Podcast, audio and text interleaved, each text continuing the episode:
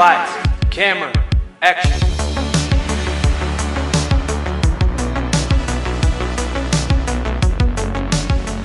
Hey everyone, Hey guys. welcome back to our podcast. Today we are on episode 8, but if you haven't checked out episode 7 from last week, I would encourage you to do that because we had our first ever guest, um, Jon's brother Josh, and it was a lot of fun just talking with him about the movie Gladiator. And yeah, so go check that out if you haven't yet.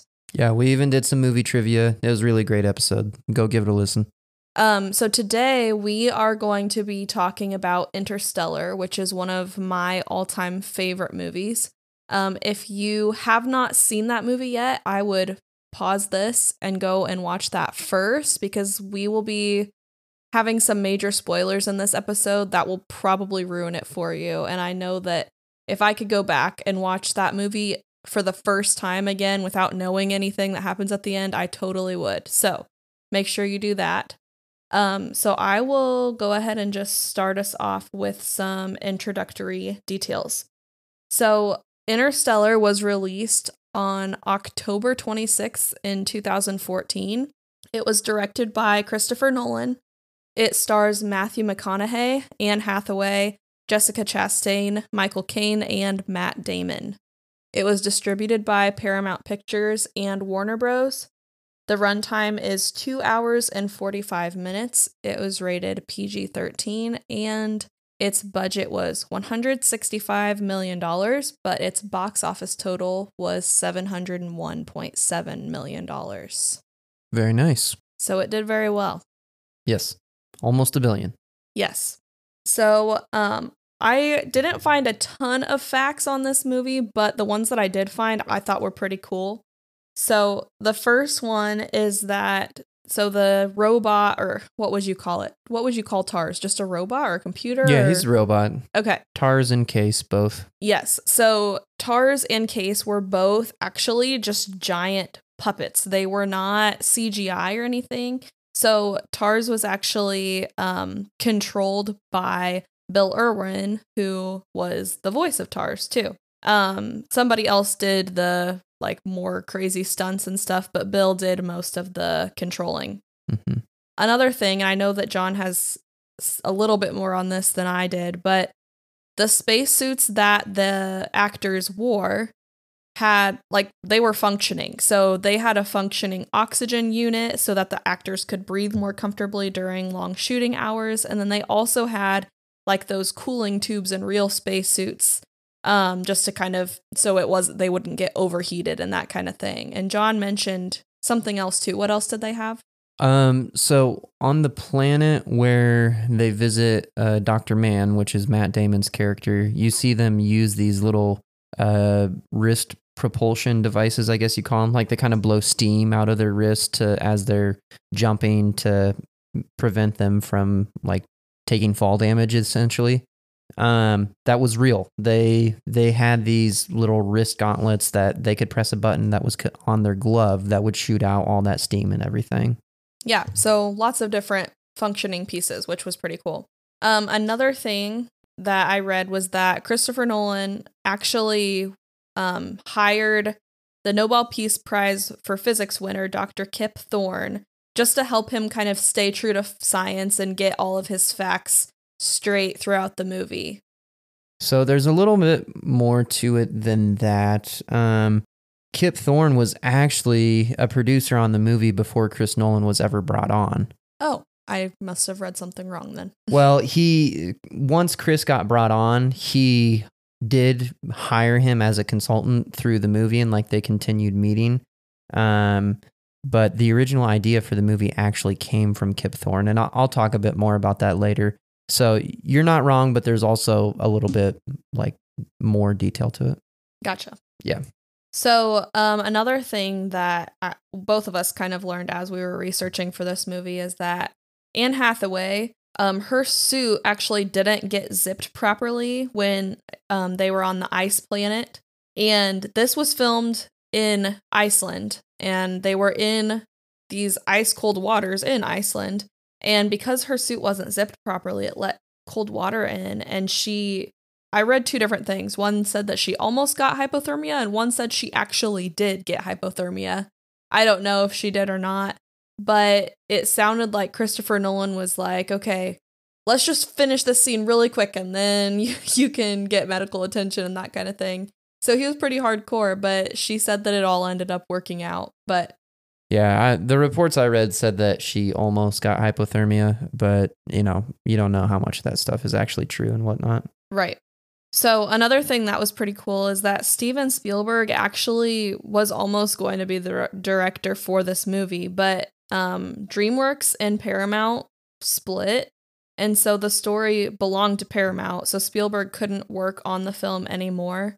But one thing that I found that was really cool is like just like um, things that would have happened if Spielberg would have been the director. So like different changes to the story. So a few like smaller ones is like Murph was actually going to be a boy. And another thing was that there were going to be these like robots or like probes that were sent to space instead of humans.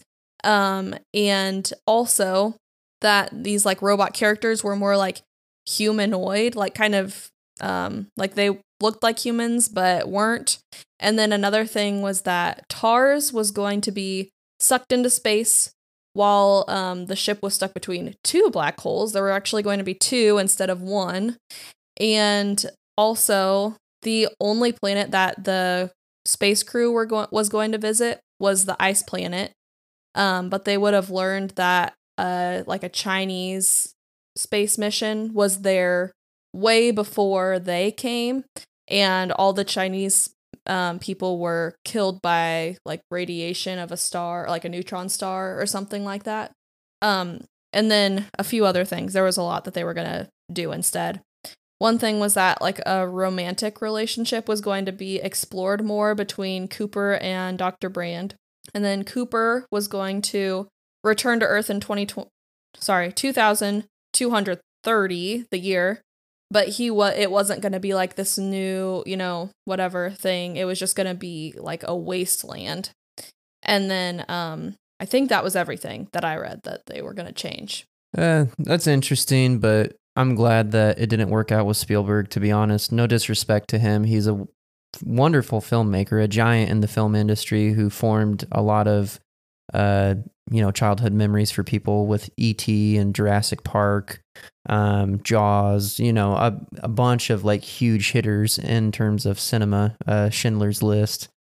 Um, however, I think there there's no better version of this movie than what Chris Nolan did. I completely agree Uh, this is one of my all-time favorite movies, hands down, without a question.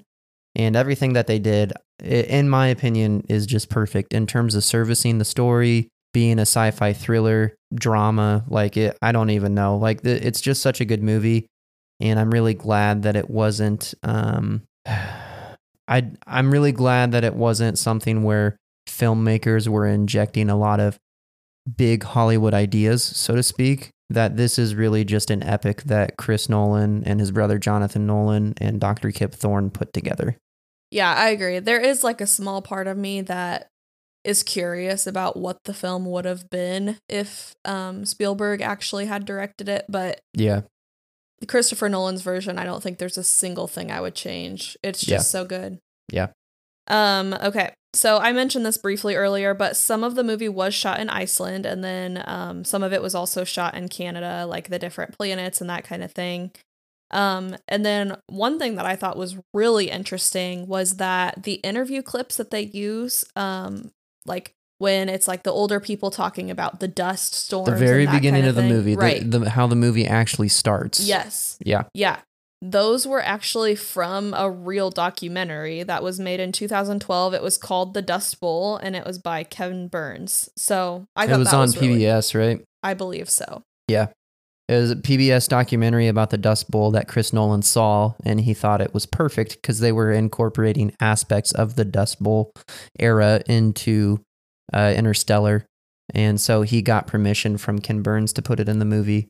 And uh, I, yeah, it was pretty cool. Yeah, and it was perfect. It played perfectly into it. And I know also that um in an interview that I read up on, they took a lot of inspiration from that documentary for the town that Cooper and his family live in, and just like obviously the dust storms and that kind of thing. That a lot of that came from that documentary. Hmm.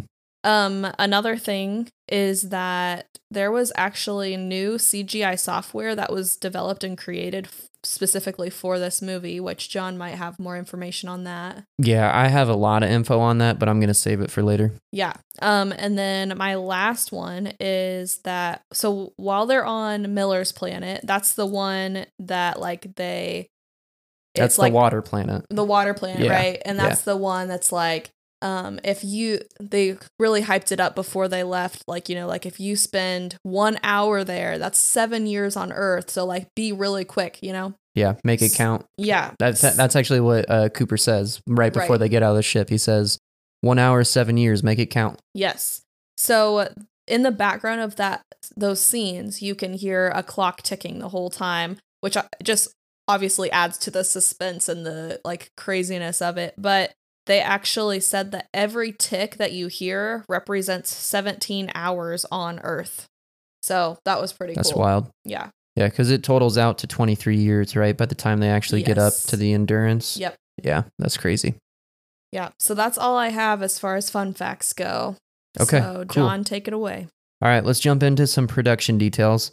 Now, I will say before we get started that this movie is, um, as far as research goes, the most information that I've ever encountered. Which, granted, this is only episode eight, but still, I mean, there was um, just on Wikipedia alone for the production page only at least a half hour's worth of reading. Uh, so there's a lot of stuff in here. I'm not covering all of it. I tried to take out the highlights um, and what I thought was interesting. So if you're interested in hearing more about stuff, just Google Interstellar production and there's all sorts of stuff that'll pop up. But without further ado, um, let's jump right in. So I kind of hinted at this earlier, but the original idea for this movie actually came from Dr. Kip Thorne. Uh, he's a physicist, a, a theoretical physicist, I believe. And Lynda Obst, I think I'm saying that right. She's a film producer. Um, they worked together on a sci fi drama called Contact back in 1997. Um, and after that, they kind of kept in contact and they came up with the idea for Interstellar. So they kind of pitched the idea around. That's when uh, um, they were both Dr. Kip Thorne and Lynda Obst were interested in hiring Spielberg to direct, um, but they didn't have a screenplay for it yet. It was just kind of like a short eight page general overview of the story. So in 2007, they hired Jonathan Nolan to write the screenplay, who is the brother of Christopher Nolan. But then shortly after that time period, uh, DreamWorks and Paramount split. So, very interesting. This is a side detail, but Disney actually acquired the distribution rights to DreamWorks for about five years, um, which is really funny because DreamWorks exists because of Disney employees who broke off from Disney. But, anyways, um, because of the DreamWorks and Paramount split, Spielberg could no longer direct the movie because Paramount owned the film rights to Interstellar. So at this point in time, they knew they needed a director. Um, Jonathan Nolan kept working on the script. He worked on it for about four years. Um, and during that time period, he kept uh, recommending his brother Chris Nolan to direct the movie. Um, and at this point in time, I mean, he was a mega hit. He had done Batman Begins and The Dark Knight, which took the world by storm. So Paramount hired him.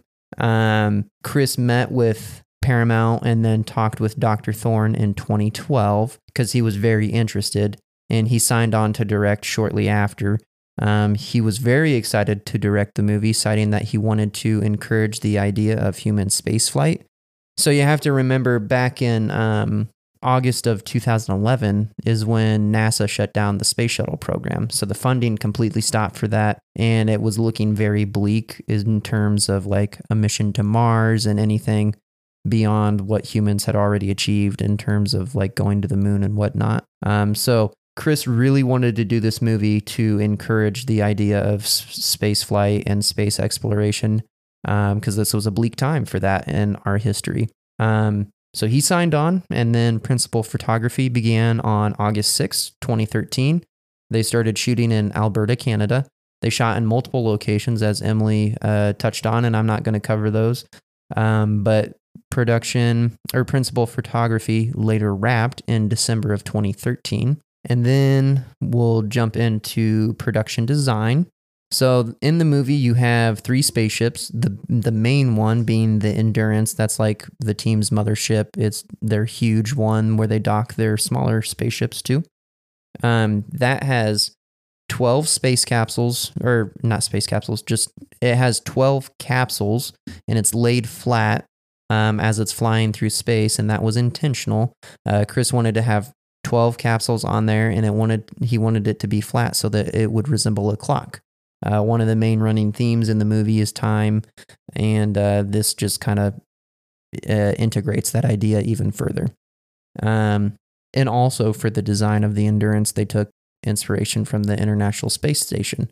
They wanted everything on the Endurance to be intentional, meaning that there wasn't wasted space, um, that everything there had a function. So they kind of uh, looked into how the International Space Station was designed for that. And then, uh, as far as production design goes, you have TARS and Case, which you talked about a, a little bit already, Em. Um, but they are the two robots in the movie and they're very odd. They're basically just big walking rectangles. um, and this was an intentional design on Chris's part.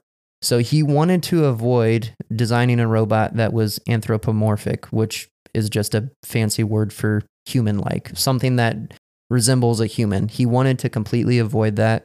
Um, he didn't really speak to why he wanted to avoid it. I imagine just to keep it kind of grounded in reality and uh, avoid, you know, like Star Wars and, and stuff like that.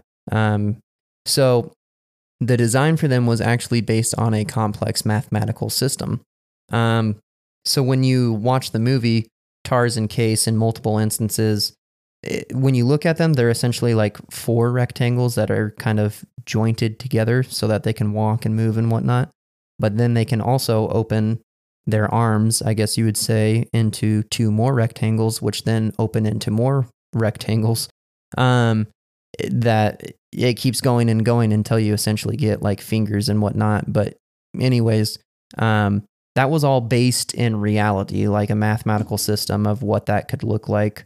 And, uh, you know, if I'm being honest, as weird as it is, I can totally see that being something that was designed by some uh, some something that would happen in real life because when you have things that are designed in science fiction, you kind of have an idea of what it should be. And then when it comes to reality, it's like completely out of left field. It looks totally strange. Uh, so, anyways. I also read, because I was kind of reading about the robot making too. And I can't remember who got the idea first, but somebody got the idea for TARS, like what they would look like and how they would you know, like move and stuff from popsicle sticks. Oh, really? Mm-hmm. Yeah, interesting. So, um, moving on to visual effects, um, which this ties directly into production design, but I'm kind of I want to section it out because there are some specifics in here. So, as far as VFX go, uh, when a movie is made, traditionally you shoot the movie first and then do all the visual effects like the CGI and everything after the fact. Uh, Nolan did not want to do this. So he wanted to have the uh, VFX pre rendered and projected on the set so that the actors could interact and kind of be in their environment as opposed to, uh, you know, being in front of a green screen and having to act off their imagination. And it's very interesting that Chris used this technique because this was released in, you said 2014, right? Yes. Okay. So they would have been filming in 2013. And uh, this is one of the first instances of doing something like that.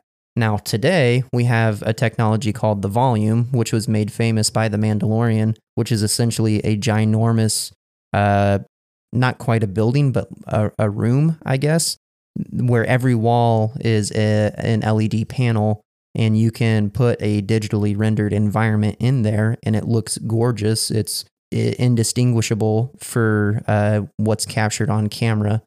And uh, it, it's really an amazing process. But that didn't come out until uh, I think 2017, 2018. Something like that. somewhere yeah. in that neighborhood. So Nolan was way ahead of his time on this one. Um, but it really, uh, the actor said it made a really big difference for them being able to actually see what they're acting with. Um, so on that note, for visual effects, the film had over 850 visual effects shots, um, which is astounding um, and very impressive. And I'm going to circle back to VFX shots in just a minute um, because I want to end on that note. So we'll put a we'll push a pause button there, and in terms of CGI VFX, and we'll move on to practical practical visual effects. Um, so you have three spacecrafts in the movie. You have the Endurance, which is the mothership. Then you have the Ranger, which is like their spaceship that they fly to the planets on. And then you have the Lander, which is the the bigger, clunkier spacecraft that they also use to fly onto planets. Um, all three of those were created practically. They were made um, using miniature models that were 3D printed and sculpted and everything else.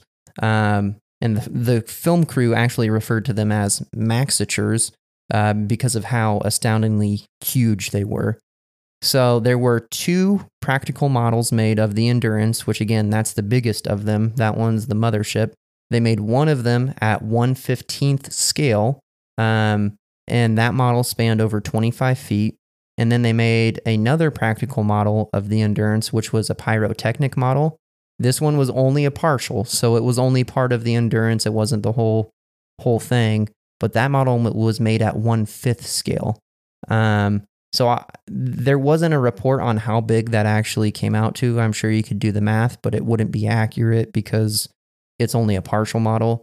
But if you think that the whole model at 115th scale was 25 feet, partial model at 1 5th scale had to have been ginormous. Yeah, that's crazy. Yeah. Um, but that was for the end of the movie where Matt Damon tries to dock on the Endurance and he blows up half of it. hmm They captured that in camera for real um, by blowing up the 1 5th scale. Wow. Yeah. Um, and then the Ranger and the Lander. Um, it didn't say what scale they were made at, but it, I have how big they were. So the Ranger uh, spanned 46 feet and the Lander spanned 49 feet. And they were big enough to mount an IMAX camera directly onto the ships. So I thought that was pretty wild. And for those of you who don't know, like your traditional uh, camera that like is in the home is handheld, traditional movie cameras over the shoulder. And an IMAX camera is actually pretty hefty. It weighs anywhere from 80 to 100 pounds, and that's all due to the size of the film inside the camera. So, an IMAX camera uses the largest size film that any camera can use. So, once you start filming, the weight adds up pretty quickly. Can I say something really Y- quick? yeah, go for it. So I had read also that um all of like the film from this movie, if they put it all together, and I can't remember how many tons it was. I want to say six tons is how much it weighed. And they had to use a forklift to carry all of that and transport it. Wow, that's crazy. Yeah. Um, so then, last bit of info that I have on production details. This is circling back to the visual effects.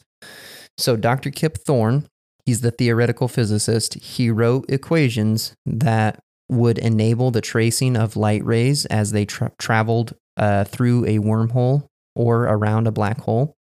Thorne then gave these equations to engineers who then wrote new CGI rendering software that could plug these equations in and then create accurate simulations. So, this is what you were talking about earlier. Mm-hmm. Um, this is astounding because um, some of these shots were so complex, so humongous, just in terms of the complexity with the equation and the image that it generated, that it took up to 100 hours to render one single frame of a shot. Wow. Over 100 hours for one single frame, and it totaled over 800 terabytes of data. Hmm. So, for those of you who don't know what a terabyte is, a terabyte is 1000 gigabytes. A gigabyte is typically like if you go to a flash drive or if you go to Walmart, buy a flash drive and you know, it's like maybe four gigabytes or whatever, and you store all your documents on that, this would be 800,000 gigabytes Yeah, that's insane. yeah, it absolutely mind boggling. Um, And then, final note on this, and I think this is really incredible, very amazing. So, this movie released in 2014. Dr. Kip wrote these equations to basically simulate what a black hole would look like because humans have never seen a black hole. Mhm. Um, we we know about them in theory, but we've never been able to see them. So it's all you know theoretical in terms of what they look like. Uh, but Dr. Thorne used these equations to simulate what one would look like. In 2019, the Event Horizon Telescope captured the first ever image of a black hole. Dr. Thorne and Interstellar got it right. Using the mathematical equations and theoretical physics, they correctly predicted what a black hole would actually look like five years before humans ever captured a picture of one. That's crazy. Yeah, It's, it's, at- impressive. oh, it's it's crazy impressive. Um, but it goes to show you that even though there's some crazy numbers out there, there are some really like you hear stuff and you're like, really? How do they know that? That there are people who dedicate their whole lives to studying this stuff, and that even though it does sound outlandish at times, and there is truth in the fact that they don't know everything, that they do get it right sometimes. Mhm. And this is a great indicator of that. So if you've not seen a picture of it, um, go Google Event Horizon Telescope black hole, and you'll see a very uh, grainy picture because it's light years, light years, light years away. Um, but you'll see a picture of a black hole that looks very similar to what we see in Interstellar. Mhm. And that's all I have for uh, production details. Very interesting stuff. Yeah. So, Jon, I've I'm still trying to decide what I would rate this movie, so I'll start with you. Okay. What would you rate this movie scale of 1 to 100? That's a tough one, but I think I would give this movie a 97.5. I was thinking 98. Were you? I was. Okay. Yeah, I was kind of on the fence of 98 um just so that I could leave room for other movies. Right. But y- you know what? Uh, I'll do it. Let's just say I'll give it a 98 too. okay. Yeah. It's just so good. And I mean, I almost want to give it a 100, but I'm like, I don't know. I don't know if any movie could earn a 100. I don't know. Maybe. Maybe. I think I could give The Passion of the Christ a 100. I don't know if I've seen that one. We watched it together. Okay. Well, off topic. Yeah. so why would you give it a 98? What do you love about it? Um, everything. I mean, honestly, that that's bar none the highest uh, score I've given up to this point on the podcast. Which, granted, this is episode eight, so we haven't done a ton, but still, a 98 is a, mega score in terms of a movie, and I love this movie.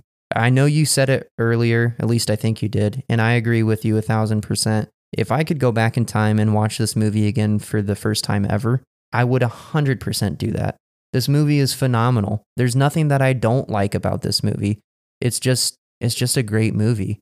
Um I don't know what else to say. What uh so are you going to stick with the 98 then? I think so, yeah. Okay. What what are your initial thoughts?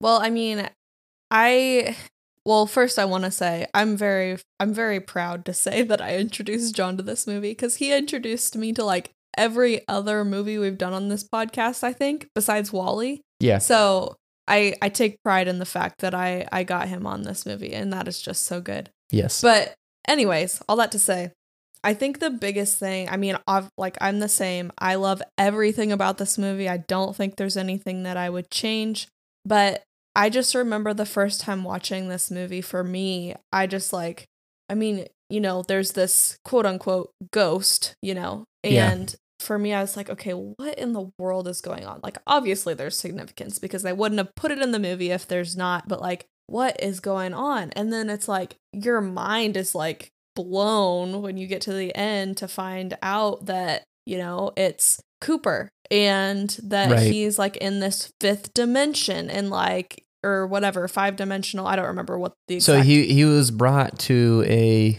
they called it a tesseract, Yeah. but he was brought there by uh, five dimensional beings, which you later find out are the humans from the future right. who figured out how to get off Earth and save everybody and everything. Yeah. And it's still hard to wrap my mind around, but it's just like I just I really like that kind of movie that like really makes you think and you Yeah. know like it's just like like I still like after watching it I'm still figuring it out. You know, like obviously everything is explained very well, but there's just so much to it. And I don't know, it's just so good.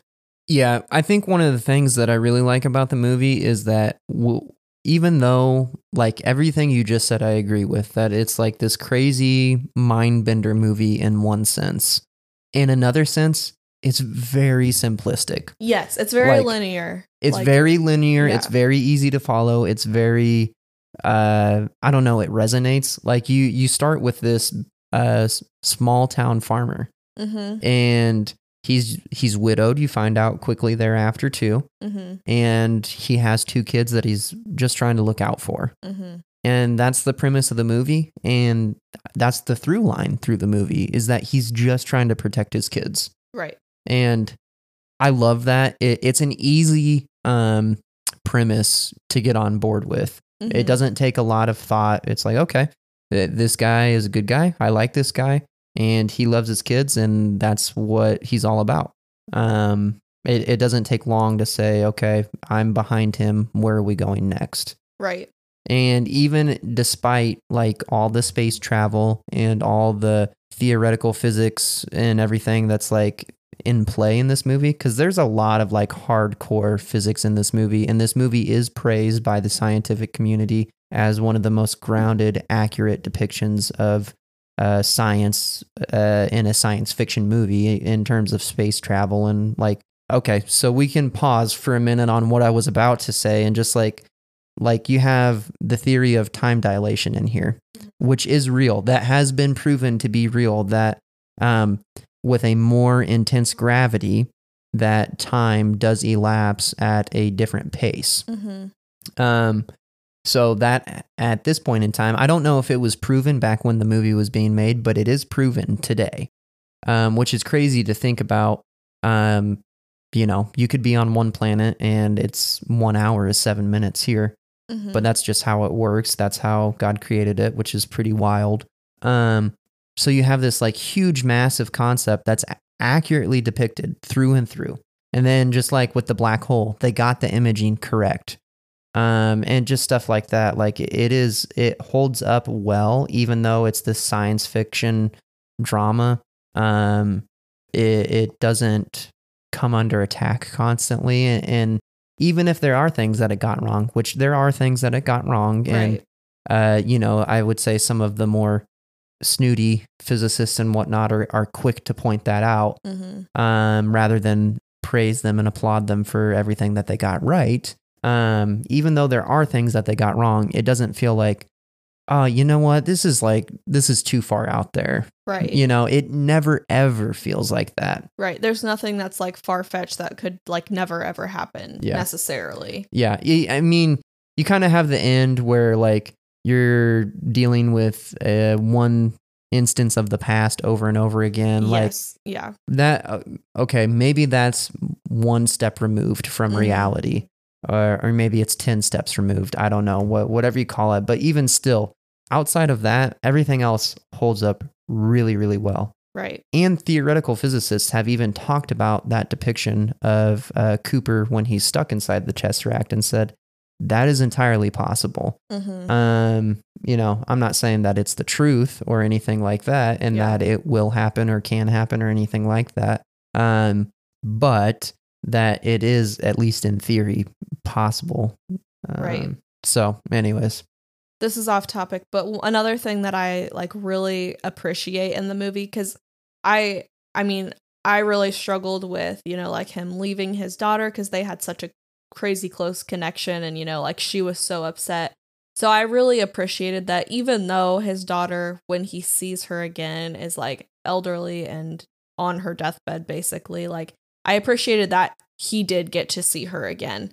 Cuz Yeah. I think That scene always uh, makes me tear up. Like Yeah. I usually shed a tear. He walks in and his daughter's now, you know, twice his age or Yeah. more.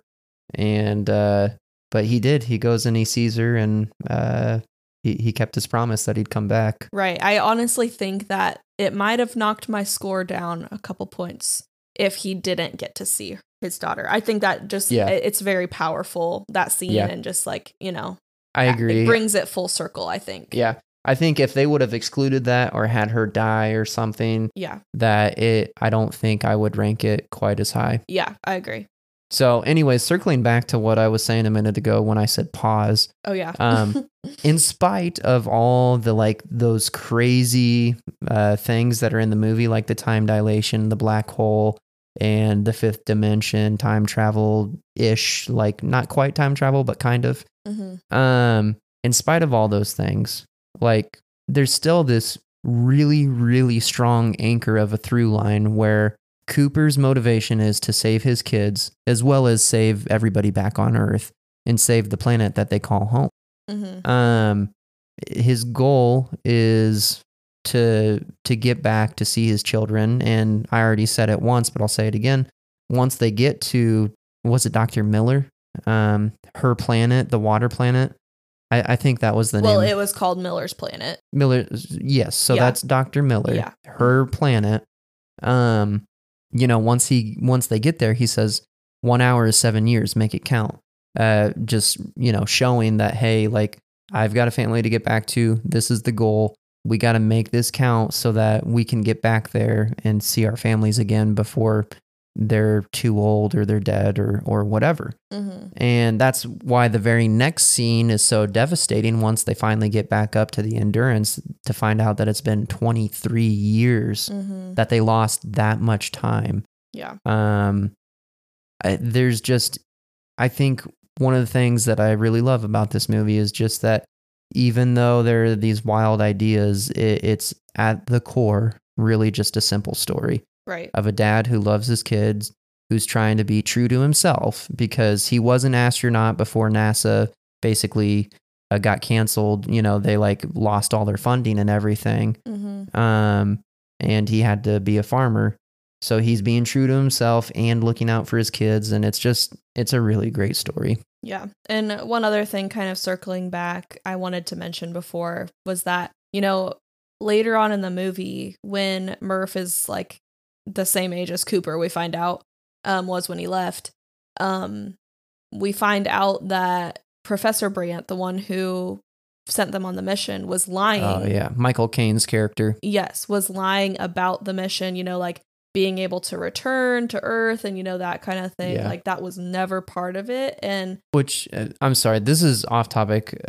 He is the grandfather of Anne Hathaway's character Right. Because they're Well, both- either the grandfather or the father. I don't because they're both Professor Brandt. Yes. Okay. correct. That threw me for a so loop. so they they refer to Anne Hathaway's character as Dr. Brandt and him as Professor Brandt. That's what it is. Because Yeah. it threw me for a second when you said that, but I forgot that they're related. yes. Okay. yeah. So- Anyways, continue. So we find out that he was lying. It was never an intention for um that team that left to return. Yep. And we find out that they had no idea, you know, Yep. and that I mean, he was really the only one that knew. It was, you know, like well, him and then Matt Damon's character. yes, yes, you're so right. you're I right. would assume by extension that everybody on the Lazarus mission, yes, with Matt Damon's team. Matt Damon's team, that they all, yeah, Dr. Mann, whatever, they all knew that prior Yes. to uh, anything else. But right. uh, yeah, they were the only ones who knew. Yeah. So that like really threw a wrench in things, you know, like I still remember when I watched it,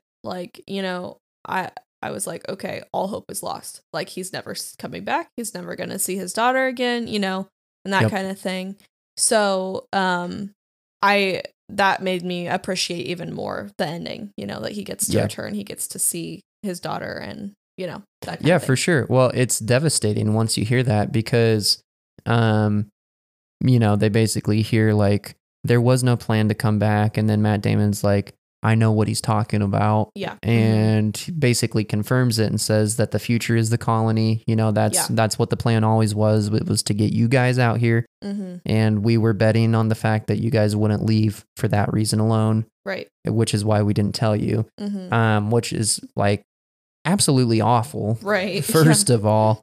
Um but secondly um i mean just heartbreaking for the audience but then makes it like you said that much more triumphant when they when they find a way Right. when they make it work cuz Cooper is relentless. He no, I'm not giving up. You know, I, we're gonna do this. We're gonna make it happen hmm and uh he was kind of forced to make it happen because his original plan was just to get back to the endurance and they were going home. Right. And then Dr. Mann kind of ruined that, hmm um, which forced them to go into Gargantua, the black hole, yeah. um, and everything played out the way that it did. hmm But it's just, I mean, everything about this movie is great. I can't say enough good stuff. I love it. And I mean, honestly, I could be here talking for days. There's as much production detail information as there was when I was researched, there's that much more that I could talk about. Right. It's really phenomenal. One thing I do want to talk about is that this is the first movie that I've ever seen Matt Damon in that I despise the character that he's playing. Yeah. He usually plays like this great guy, you know, like Yeah. either like an amazing dad or just like an inspirational character of some kind. Right. And this character, he's just awful. yeah. But credit to Matt Damon. Yes. You know, lots of Great credit to Matt job. Damon because even when like he betrays the team, well, I I mean really it's only um Cooper that he betrays Yeah. because it's just Dr. Mann and Cooper out on this mountain essentially hmm and uh Dr. Mann basically tries to kill him. He starts cracking uh the helmet that Mhm. Cooper's wearing and uh the only thing I can think to myself when that's happening is like dude, you are such a jerk and also like dude i cannot believe how much of a weirdo you are because he's like do you see your kids cooper yeah. like just the way he's talking and Right. stuff but i mean just like just so much credit to matt damon and Mhm. playing a really unlikable character really really well Yeah. And I mean, at first, when we're first introduced to his character, you feel so much sympathy because, like, he's in his, like, you know, hypersleep thing. He's probably been in there. I don't think it says exactly how long, but years, I'm sure. oh yeah it doesn't say how long but when dr mann matt damon wakes up from his capsule He sees Cooper's face. yeah he immediately starts crying hmm uh, because he didn't think he'd ever see anybody again. But we also find out that he says, um, I didn't set a wake up date. Right. You know, he basically was just like, okay, well, this is it. I'm just going into hibernation indefinitely and Yeah. just gonna die, basically. Yeah. So that, I mean, automatically when you first see it, it's like, oh my gosh, like, you know, you have so much sympathy for him and you like his character. Yeah. But then he quickly derails. Go, goes and ruins it all. yeah. Yeah. No so, kidding. yeah. Um, Jon, I do have one trivia question for you. Okay, cool. So, on Miller's planet, you know, like Yes. one hour is seven years on Earth. Yes. What do you think would be equivalent to one second on Miller's planet? So, what, like, how much time would Oh, pass on. Earth And if there was just one, one second, second that you on, on Miller's planet.